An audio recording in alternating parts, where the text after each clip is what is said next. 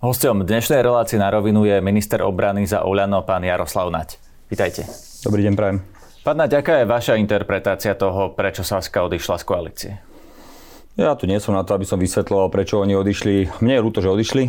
Ja by som bol radšej, keby ostala štvorkoalícia. Táto krajina si zaslúžila po naozaj po dvoch volebných obdobiach eh, vlády mafie a eh, zla, ktoré v konečnom dôsledku práve v tejto redakcii môžem povedať, že vrcholilo vraždou novinára a jeho snúbenice jednoducho zaslúžila si normálnu slušnú vládu. E, e, voliči nám dali mandát, 95 poslancov, viac ako ústavná väčšina. Chceli, aby sa to vládlo inak, ako sa to vládlo za Fica a Pelegriniho. A e, žiaľ Bohu, vláda sa rozpadla druhýkrát už, prvýkrát odišiel Igor Matovič, teraz druhýkrát sa rozpadla vláda vlastne Eduarda Hegera odchodom SAS, ideme do menšinovej vlády, mne to je ľúto, bude mi chýbať aj Ivan Korčok napríklad vo vláde, ale uh, ako viete, keď niekto chce odísť, tak ho nedokážete nejakým spôsobom udržať a myslím si, že akékoľvek podmienky by si dali, uh, alebo akékoľvek by sme boli my ochotní splniť, stále by si našli nejaké nové, aby odišli, lebo som presvedčený o tom, že ten odchod e, nesúvisí s osobou e, Igora Matoviča, súvisí len s nejakým dlhodobejším cieľom politickým, ktorý, ktorý Saska má. Ale to už je jedno teraz o tom no, špekulovať. to je aký? Tak keď už ste to naznačili, tak to rozvinite, že čo za tým vidíte vy, Nechcem aký oni majú cieľ? Ne, no tak cieľ politický, legitímny cieľ politickej strany je získať čo najviac percent v ďalších parlamentných voľbách a získať moc. To, že sa vlastne sami vzdali teraz moci, to je len taká, to je taká, len to tak môže vyzerať zvonku, lebo oni v podstate tým, že vedia, že vláda je menšinová, tak budú doslova do písmena vydierať pri konkrétnych návrhoch, ktoré oni budú dávať do parlamentu, alebo ktoré uh, bude koalícia dávať do parlamentu, menšinová vláda a oni jednoducho budeme potrebovať ich hlasy, čiže tam bude prichádzať k negociovaniu. Veľmi si predstav, že to bude veľmi nechutné. Ale taký je svet, budeme sa musieť s tým vyrovnať. Zároveň Sulik už aj aj verejne povedal, že on by bol rád, keby nominanti ostali, lebo tak to vieme aj my, však už aj ja som dostal niekoľko telefonátov od rôznych nominantov Sasky, aby som sa prihovoril, aby ostali vo funkcii, aj keď odíde e, koalícia, lebo v tej strane to nie je veľmi samozrejme pohodlné, keď odchádza e, z koalície a má množstvo nominantov e, kajetade. No a samozrejme dnes už bola aj informácia o tom, že keď chcete, aby vám prechádzali veci, tak nám ponecháte predsedov výborov. Jednoducho to tiež povedal predseda SAS na tlačovke, myslím, niekde som zachytil ten výstup. Čiže jednoducho to je tak, oni chceli odísť, odišli, e, hovorili o tom, že chcú zmenu v koaličnej zmluve. E, my sme navrhli procesné zmeny v koaličnej zmluve, aj obsahové zmeny v koaličnej zmluve. Ani o jednom sa nechceli rozprávať, kým nebola vyriešená personálna požiadavka, ktorú dali. Áno, na Igora Matoviča. Áno. Ale nie je to naozaj predsa aj jeho zodpovednosť, lebo ste povedali, že voliči vám dali dôveru, aby ste vládli inak. No a hlavou tej koalície je vlastne predseda najsilnejšej vládnej strany, to je Igor Matovič. Zvládol on podľa vás tú úlohu manažovať tú koalíciu tak, aby aby bolo dobre? Jeho úlohou nie je manažovať koalíciu, to sa nedá. Máte tam štyroch predsedov strany, ktorí majú rovnaké postavenie v koaličnej zmluve. To nie je tak, že e, na koaličnej rade máte podľa výsledkov volebných percentuálne zastúpenie ľudí a tým pádom si to môžete manažovať no, ako V parlamente chcete. to tak je? Či v parlamente to tak je, ale do parlamentu prichádzajú veci, pán moderátor, len tie, ktoré e, sú dohodnuté na koaličnej rade tie, ktoré boli zablokované na koaličnej rade, sa nikdy nedostali do parlamentu, ani v jednom jedinom prípade. To znamená, eh, je dôležitá koaličná rada a v koaličnej rade mal rovnaký hlas ako Igor Matovič, tak Richard Sulík, tak Veronika Remišová, tak eh, Boris Kolár. A takto to reálne bolo. A eh, viete, keď zo štyroch partnerov koaličných traja povedia, že sú OK s Igorom Matovičom a jeden je proti, no tak je to jeho názor, ktorý väčšina nezdieľa ale oni majú právo byť proti a majú právo odísť z koalície. Ako naozaj nemôžeme ich primontovať alebo priviazať. Chceli odísť, chcú odísť, odišli. A ja by som sa skôr teraz pozeral, že čo bude ten krok B. No, to sa lebo, vás budem pýtať o Lebo to je dôležité a nie to, že či teraz uh, budeme špekulovať, že prečo odišli, ako odišli. Keby Ešte nechceli, pri Igorovi Matoviči. Keby nechceli odísť, neodídu, chceli odísť, odišli. Je podľa vás Igor Matovič eh, racionálny aktér v politike? Hm. Viete, oni sú eh, do veľkej miery podobný e, Richard Sulík a Igor Matovič. S tým, že Richard Sulík nemá žiadne emócie a Igor Matovič má niekedy prehnané emócie. A to je veľ, to, ľudia, ktorí ich poznajú, obidvo vám to potvrdia, že e, keď sme sa bavili o covide, tak e, Igor veľakrát to osobne prežíval, keď tam bola aj pani, nebudeme menovať, ale tá doktorka, ktorá bola zastúpená aj v tej rade odborníkov a, a je známe tým, že sa rozplakala počas rokovania vlády No tak viacerí, viacerí sa to dotklo Igora napríklad veľmi intenzívne. Že jednoducho hovorila o tom, že umrie ďalších 2000 ľudí, keď sa nepríjmu nejaké opatrenia. A zase Richard je človek Excel. Jemu to je jedno. Jednoducho 2000 ľudí, no a čo v celkového hľadiska je lepšie pre firmy, keď to bude inak realizované.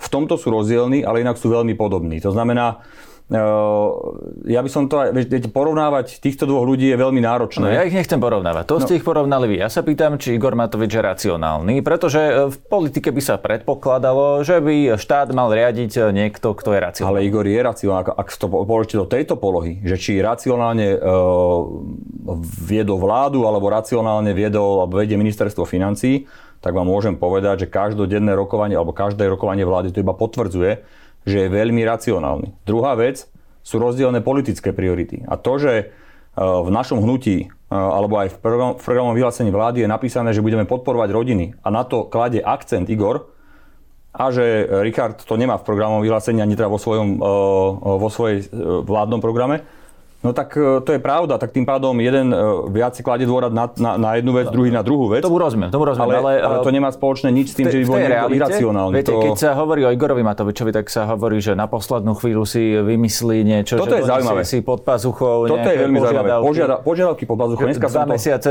čakal vlastne na to, kým e, Toto je, predložil. Dobre, povedali ste niekoľko vecí, skúsme ísť krok po kroku. Čo sa týka vecí pod pazuchou, Richard Sulík, a to vám potvrdia všetci členovia vlády, za ministerstvo hospodárstva, mimochodom, patril spoločne s ministerstvom zdravotníctva, ale tamto chápem kvôli covidu, e, medzi ministrov, ktorí najviac vecí nosili pod pazuchou. Ak som dnes počúval vo vašej relácii, že bol znásilňovaný proces legislatívne na poslednú chvíľu schvalované veci, tak, e, o, ktorej, o ktorých iní nevedeli, tak vám môžem povedať napríklad, že minulý týždeň bol predložený materiál z dielne ministerstva hospodárstva taký zásadný ako všeobecný hospodársky záujem pre plyn a elektriku, ktorý nikto nevidel z vlády predtým, ako bol predložený na rokovanie ministrom Sulíkom. A takýchto no, vecí nechajte ma, nechajte počkajte, ma ale tento argument vlastne nie je uh, ako keby uh, logický v tom, že vy, vy uh, na to, že či Igor Matovič robí niečo zlé, teda nosí veci na poslednú no, ale on, hovoríte, že veď to robí no, aj ale Sulík. nie, on ich nosí oveľa menej, ako to robí Richard Sulík. Prosím vás, veď... Ale robí to teda. No však ale robí to každý. A ja som priniesol na poslednú chvíľu, lebo niekedy to vyžaduje situácia. Ale pýtame sa, že kto citujem Richarda Sulíka alebo Sasku, znásilňuje legislatívny proces. Tak ja vám hovorím, že oveľa častejšie to robia iní ministri ako, ako Igor Matovič, poprvé. Po druhé, ak hovoríme o tom, že e, pri tom rodinnom balíčku to bolo urobené, ako to bolo urobené, tak ja vám hovorím, a už to bolo podané x krát a potvrdené x krát, že sa o tom rokovalo niekoľko mesiacov v rámci koaličnej rady. Takže to vôbec nebolo o tom, že by nevedeli tí ľudia, o čom bude ten, ten balíček. A je pravda, že to prešlo koaličnou radou. Je pravda, že na tej koaličnej rade Richard Sulik povedal, to aj potvrdil, v konečnom dôsledku Ferovo to potvrdil, že e, on povedal, že jasné, tak my, to, my sme teda proti, ale nebudeme hlasovať proti. E, môžete to s opozíciou schváliť. On to tak aj povedal a následne to bolo zrealizované, čo aj potvrdil aj oficiálne, že nebola porušená koaličná zmluva. To znamená, e, všetky tie veci, s ktorými prišiel Igor, s niektorými som súhlasil a s niektorými som nesúhlasil, ale všetky prešli do koaličnej rady, o všetkých sa rokovalo na vláde a, ten, a každú jednu bolo možné kedykoľvek zablokovať. Ako to aj Saska urobila niekoľkokrát a každý to rešpektoval. Čiže prosím vás, e, podsúvať tu také veci, že že bol znásilňovaný e, proces legislatívny, alebo že, že e, rozvrat financií alebo podobné veci, to jednoducho vôbec nie je pravda. Prečo ešte nie je teda štátny rozpočet, jeho návrh e, na stole, takže by sa rokovalo o konkrétnych položkách? A to vám kto povedal? Kto vám povedal takúto vec, že nie je štátny? Ja o tom rokujem od mája. Rozumiem, ale ešte nie je verejný návrh ale, a kedy, a kedy je, jasný. A kedy je verejný uh, v začiatkom septembra, je kedy verejný návrh štátneho rozpočtu? Veď vždy to tak býva, že najprv sa rokuje v jednotlivých kapitolách, od mája rokujeme aj za ministerstvo obrany, ministerstvo financí rokuje s každou jednou kapitolou od mája v lete boli ďalšia séria rokovaní, v septembri do toho vstupuje politika, bude na úrovni ministrov, e, v oktobri sa to uzavrie a predkladá sa to do Národnej rady. Vždy to je rovnako, nikdy to nebolo inak a tak je to aj teraz. Aj o... Vy už viete, ako bude vyzerať ten štátny no, Celý neviem, ale za svoju kapitolu viem, veď e, celý návrh sa dáva dokopy vtedy, keď máte rozdelené peniaze medzi jednotlivé kapitoly a dá sa to dokopy ako jeden dokument. To sa robí absolútne štandardne a mimochodom robí to samozrejme sekcia rozpočtu, či nie minister a na ministerskú úroveň to ide vtedy, keď sa tam riešia politické priority a to je úplne prirodzené a tak sa to vždy robí. To nás posúva k ďalšej hlavnej otázke tejto relácie, že ako budete vlastne ďalej vládnuť, pretože na štátny rozpočet napríklad potrebujete väčšinu v parlamente, tu v tejto chvíli bez SAS nemáte, kde ju budete hľadať? No, áno, na každý zákon budeme potrebovať väčšinu a je to menšinová vláda. Veď ja to hovorím otvorene, aj premiér to hovorí otvorene, a dnes som to počul teda aj Igora Matoviča povedať otvorene v, v relácii. Kde bol, že jednoducho sme menšinová vláda a budeme sa e, uchádzať o podporu tým, že budeme dávať dobré veci do Národnej rady, ktoré vychádzajú z programového vyhlásenia vlády, ktoré vychádzajú z podmienok plánu obnovy. A ja som k tomu dodal aj také veci, ktoré sa týkajú obrany, bezpečnosti, zahranično-politickej orientácie štátu.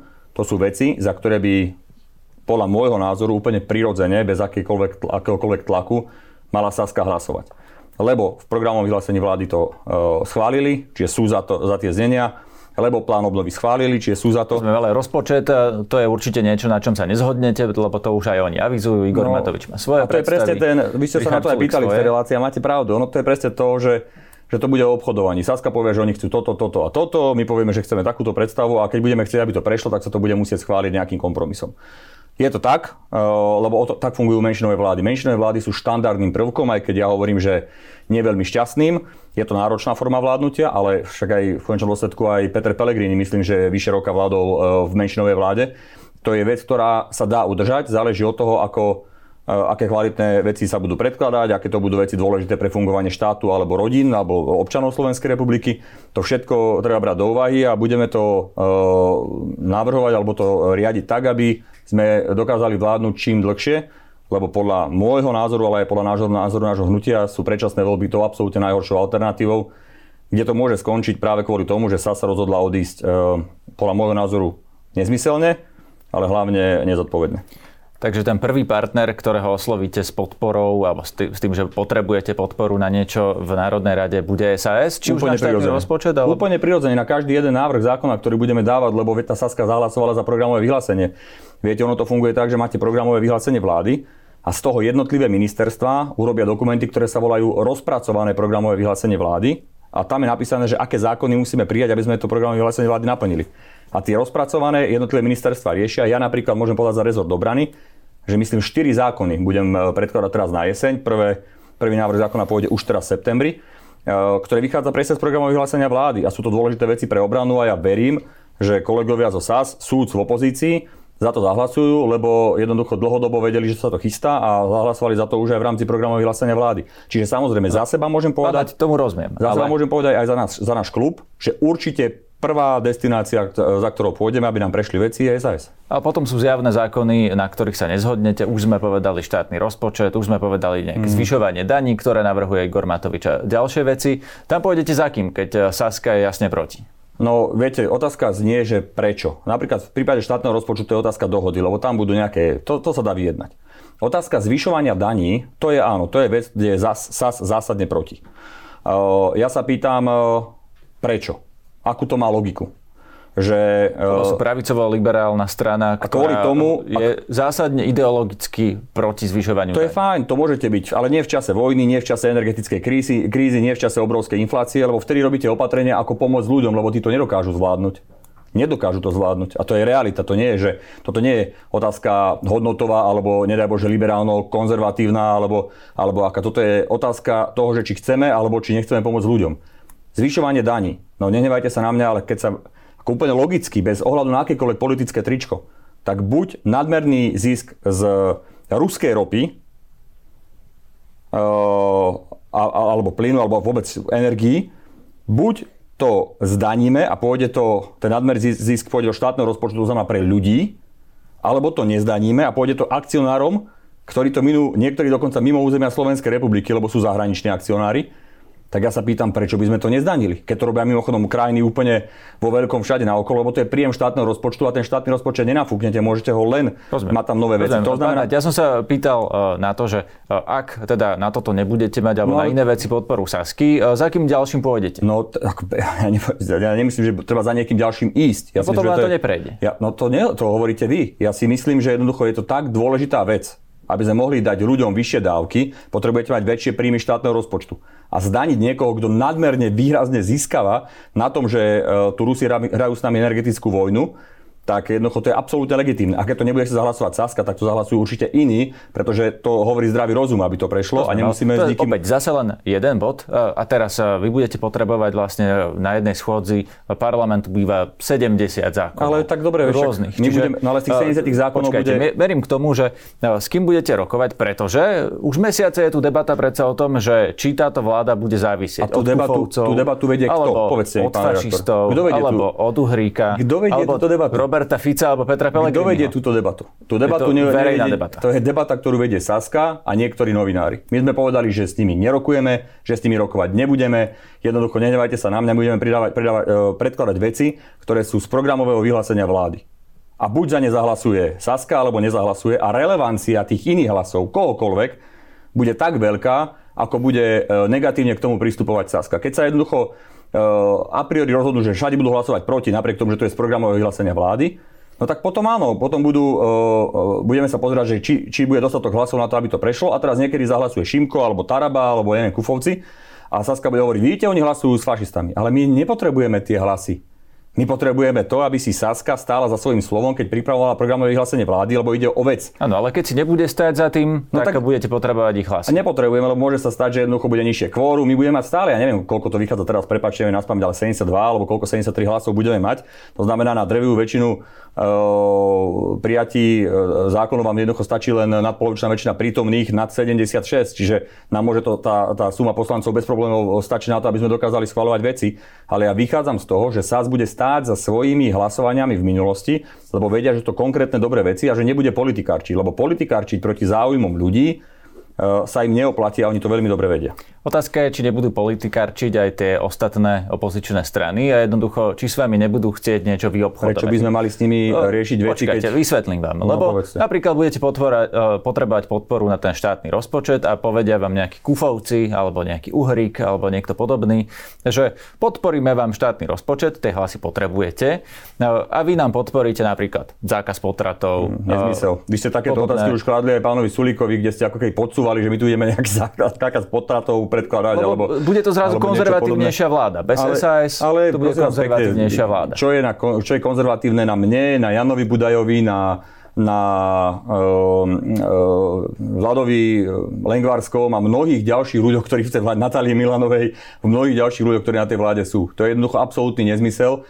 A ja vám zase môžem rovno povedať, a to je, na tom je dohoda, to vám to môžem povedať za nutie, že sa nebudú takéto veci predkladať, že by prešli poslaneckým klubom alebo niečo podobné. Keď Zatváranie jedno... obchodov už je v parlamente? Pozor, toto poprvé nie je návrh klubu, ale jednotlivca, to je prvá vec. Po druhé, uh, ja vám poviem veľmi na rovinu, že tak ako bolo zatváranie obchodov v nedelu uh, riešené počas covidovej krízy, tak som ochotný uvažovať nad tým počas e, energetickej krízy, lebo by to mohlo znamenať veľmi slušné šetrenie energetických nákladov tejto krajiny. opatrenia? Ja osobne by som bol ochotný nad tým uvažovať ako nad dočasným. Ja osobne som proti unblock zatváraniu v nedelu a ani si nemyslím, že tento návrh pôjde ako návrh klubu. Ak pôjde ako návrh jednotlivca, to znamená, že nebude mať podporu klubu a to znamená, že s vysokou pravdepodobnosťou neprejde. Uh, ale ak sa pôjde ako návrh klubu s tým, že to bude dočasné riešenie, ktoré bude súvisieť so šetrením energie, čo mimochodom aj na vláde aj dnes, ale aj hlavne v piatok sa riešilo, že by to bolo veľmi zaujímavé riešenie, ktoré by mohlo znížiť nákladovosť, lebo potrebujeme tých 15-20 e, plynu elektriky ušetriť, e, tak, tak v tom prípade by som bol za. S tým by som problém nemal. Čiže toto by som nebral do nejakej konzervatívno-liberálnej polohy, ale skôr do ekonomickej výhody pre túto krajinu. Ale akože principiálne si naozaj nemyslím, že by akékoľvek takéto, nazvime to hodnotové otázky, ktoré spomínate, že by boli predkladané tou zostávajúcou vládnou koalíciou.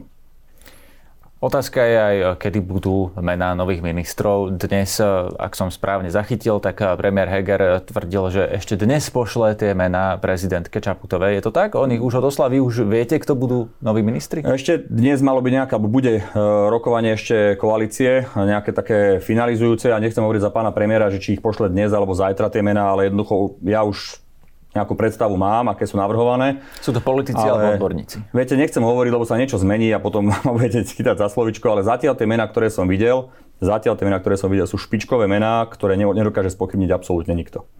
Na mesto pána Korčoka bude uh, diplomat? Nepýtajte sa ma, ja to viem, ale jednoducho ja na toto nebudem odpovedať, ale bude, môžem vám povedať to, že tam bude človek, ktorý je absolútne nespochybniteľný vo svojich postojoch dlhodobo a zároveň človek, s ktorým sa ja teším na spoluprácu, lebo mne sa robilo veľmi dobre s Ivanom a tento človek, e, ak teda bude pani prezidentkou vymenovaný, tak e, bude garanciou toho, že sa mi bude robiť rovnako dobre aj naďalej.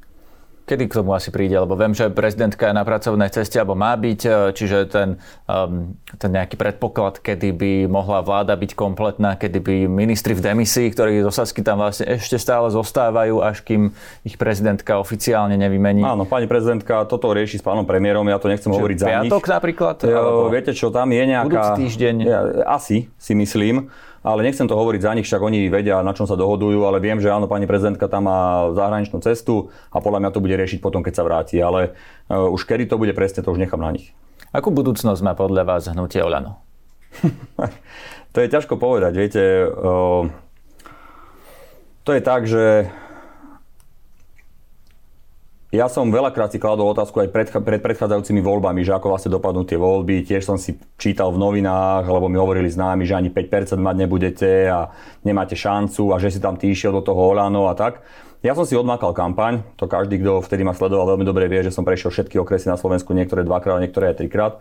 Urobili sme kampaň dobrú ako hnutie, mali sme jednu tému, ktorá je uveriteľná a stále je uveriteľná u nás a to je boj s korupciou a boj proti mafii a ukázalo sa, že e, ľuďom, ľuďom na tom záleží. Oveľa viacej im na tom záleží, čo vidia, že robíme a čo počujú od nás, čo im hovoríme. To sme, ako ale to. to bol rok 2020. Ale, ale viete, je tá... To jedna... je za nami. Už e, ľudia za nami. posudzujú vašu vládu aj podľa výsledkov, Samozrejme. podľa kampane. A to je legitímne. Je to absolútne legitímne a ja si myslím, že vo voľbách je to absolútne férové. Keď sú voľby, nech nám ľudia ukážu zrkadlo, ktoré... Igor Matovič je momentálne dať. najnepopulárnejší politik a podarilo sa mu to v rekordnom čase. Preto sa vás pýtam tú otázku. Či hnutie Olano e, je definitívne spojené s osobou Igora Matoviča, ktorý ho určite povedia aj do najbližších volieb, alebo riešite aj nejakú inú alternatívu? Viete, to je také, že ja aj sám o sebe si čítam, že som zametač Matoviča, že sme tam všetci mu niekde obchaní a niečo podobné. Viete, ja si dovolím povedať, že u nás je taká výrazná vnútorná diskusia v hnutí, že neviem, či ešte vôbec niekde inde je taká otvorená diskusia, kde naozaj povieme si svoje názory, máme nejaké svoje stanoviska a je to úplne fajn. Nikto ma nikdy za to necepoval a práve naopak, ja som známy tým aj vnútri hnutia, že poviem na rovinu všetky veci, ako si myslím. Úplne, ale tam, kde to má byť zatvorenými dverami, Uh, hovorím, čo, čo by sme mali robiť podľa môjho názoru, aké to môže mať následky, keď niečo budeme robiť a ďalšie, aké sú kroky. A to Rozumiem. je fajn. A to je Ale úplne fajn. Znamená fajn. to, že presadzujete napríklad, aby Igor Matovič už nebol volebným lídrom, alebo aby sa stiahol z politiky, a, alebo ale veď prečo by som aký nemal... konkrétny postoj máte k nemu? prečo ja by som mal uh, vyťahovať veci, ktoré prebiehajú u nás v diskusii? Môžem povedať to, že uh, naozaj Igor Matovič má drvivú, drvivú väčšinu eh, v Národnej rade z toho klubu. A aj tí ľudia, ktorí eh, majú kritickejší názor, tak ani tí nechcú, aby Igor Matovič odchádzal. Čiže, viete, to je také skôr ako keby, že vízia alebo nejaká, nejaké želanie si ľudí zvonku, že by nám mali teda určiť, to inak robí aj Saska, že by nám mali určiť, že kto bude za nás minister, alebo kto bude náš predseda, alebo kto bude za nás chodiť do koaličnej. Veď to je naša záležitosť. My budeme mať snem, každoročne ho máme, budeme mať e, tam, predpokladám, znova hlasovanie o členoch predsedníctva, o možno o predsedovi, ja neviem, e, program sa schváli a, a, a bude to absolútne férové a legitímne rozhodnutie nášho hnutia. A ja vraciam sa k tomu, čo som povedal jednou vetou iba. 5-6% sme mali v prieskumu verejnej mienky pol roka pred voľbami, alebo 7 mesiacov. Jednoducho robiť nejaké závery na základe aktuálnych prieskumov verejnej mienky je podľa mňa absolútne milné, to je prvá vec. Ale to nie sú a druhá aktuálne vec, prieskumy, ale Igor Matovič dlhodobo je uh, veľmi nepopulárny. A napriek, tomu získal, a napriek tomu získal 25%. Ale vtedy, už, ešte už predtým bol kritizovaný pán, uh, pán kolega, aj veľmi kritizovaný, aký je to človek, s ktorým sa nedá, neviem čo. Tak, takže veríte, že on môže Vyhral ďalej uh, viesť Olano ako úspešnú stranu a že môže znova napríklad vyhrať voľby Igor Matovič? Ja neviem, nechajme to na ľudí. Prečo ja by som mal o tom hovoriť, že či si myslím, že vyhráme voľby alebo nevyhráme? Možno, že získame 5%, možno získame 3% a možno získame 12% alebo 15%. Uh, viete, ale 25 lebo... už asi nie. No však ale, dobre, však obidvaja vieme, že to bola jednoducho súhra nejakého faktoru v tom momente. Uh, my sme ani nepočítali, že získame toľko percent, ešte dva týždne pred voľbami nám ukazovali možno 10 alebo 12.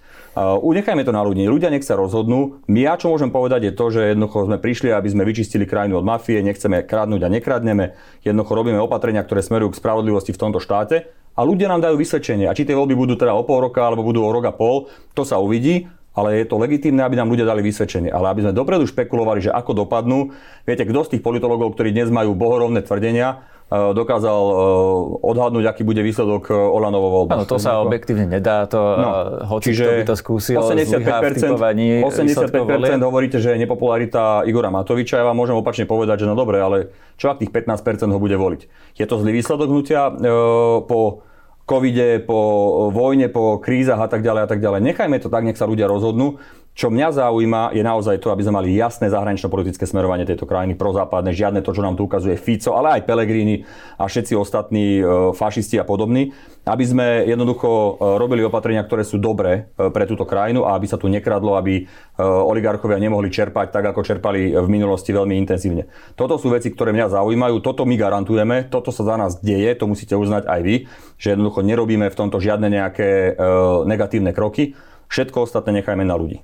Rozumiem, ale naznačujem, alebo mierim aj k tomu, že už predsa aj došlo k nejakým odchodom z Olano, nebolo ich síce veľa, ale hovorí sa o tom, že môže dôjsť k nejakému štiepeniu v hnutí, e, že môžu vám ešte nejakí ďalší poslanci okrem pána Krupu odísť. Ale... Vznikajú tu ďalšie, alebo môžu vznikať ďalšie nejaké politické strany, veď hovorí sa napríklad o pánovi Zurindovi, že vážne uvažuje o vstupe do politiky. Vy viete vylúčiť, že by ste napríklad vy, alebo niekto ďalší z Olano s vami odišli za pánom Zurindom? Veď ja vám hovorím jednu vec, vec e, stále.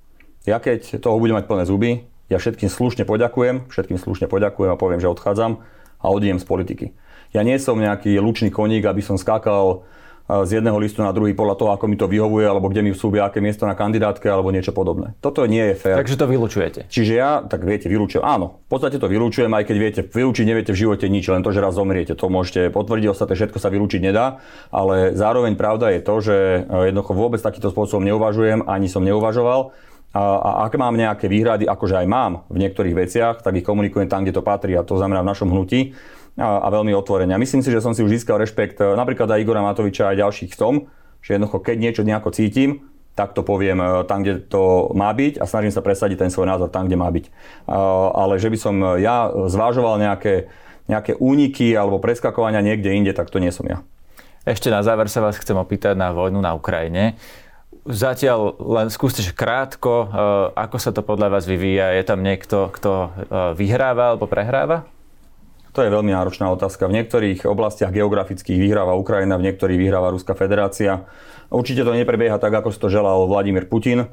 Ukrajinci ukazujú neskutočnú hrdosť, bojovnosť, odvahu e, brániť svoju vlast a ja si myslím, že ak budú v tomto násadení pokračovať a tiež ak to medzinárodné spoločenstvo bude také spojené, ako teraz je na pomoc Ukrajine a bude im pomáhať aj vojensky, ale aj finančne a tak ďalej, tak e, si myslím, že Ukrajina Eh, môže eh, výjsť úspešne z tohto konfliktu. A keď hovorím o úspešnom, tak tým myslím eh, návrat hraníc tam, kde boli pred rokom 2014. A nebude to ľahké. Čo vyhnanie z Krymu, ale, z Donbassu. Áno, a jednoducho viete to... No to, to je ale zrejme otázka na roky ešte boja, nie? No to uvidíme, lebo ak niekto tvrdí, že sankcie nemajú dopad na Ruskú federáciu, tak buď je absolútne stratený v realite, alebo zámerne klame. Rusi to nemajú jednoduché, preto nás aj vydierajú s tými energiami, lebo oni sa snažia urobiť to, aby sa tie sankcie zrušili a tým pádom, aby si oni mohli tie zbranie znova ako kupovať a vyrábať, aby mohli bojovať na Ukrajine, lebo vedia, že sa im tie zásoby jednoducho míňajú.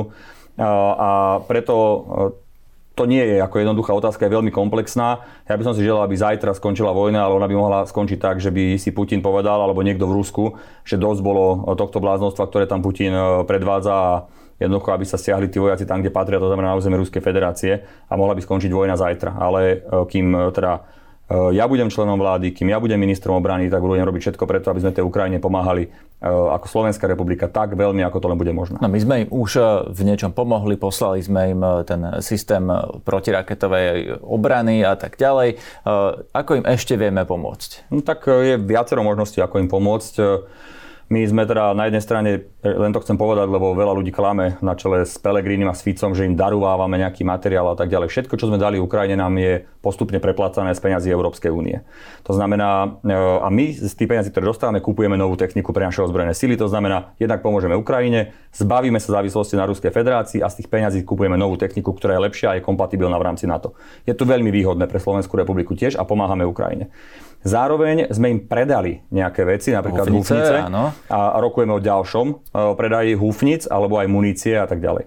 Zároveň sú ďalšie prostriedky, ako napríklad MiG-29, kde uvažujeme o tom, čo urobiť e, s touto technikou. Ukrajinci o ňu majú záujem, to môžem potvrdiť, ale zároveň môžem povedať úplne otvorene, že e, je to hodnotovo no, samozrejme veľmi, veľmi drahá vec a my musíme nájsť také riešenie, aby sme tým, že dáme tie migy e, povedzme na Ukrajinu, získali také finančné prostriedky alebo, alebo takú techniku, ktorá nám pomôže v našej obrany schopnosti.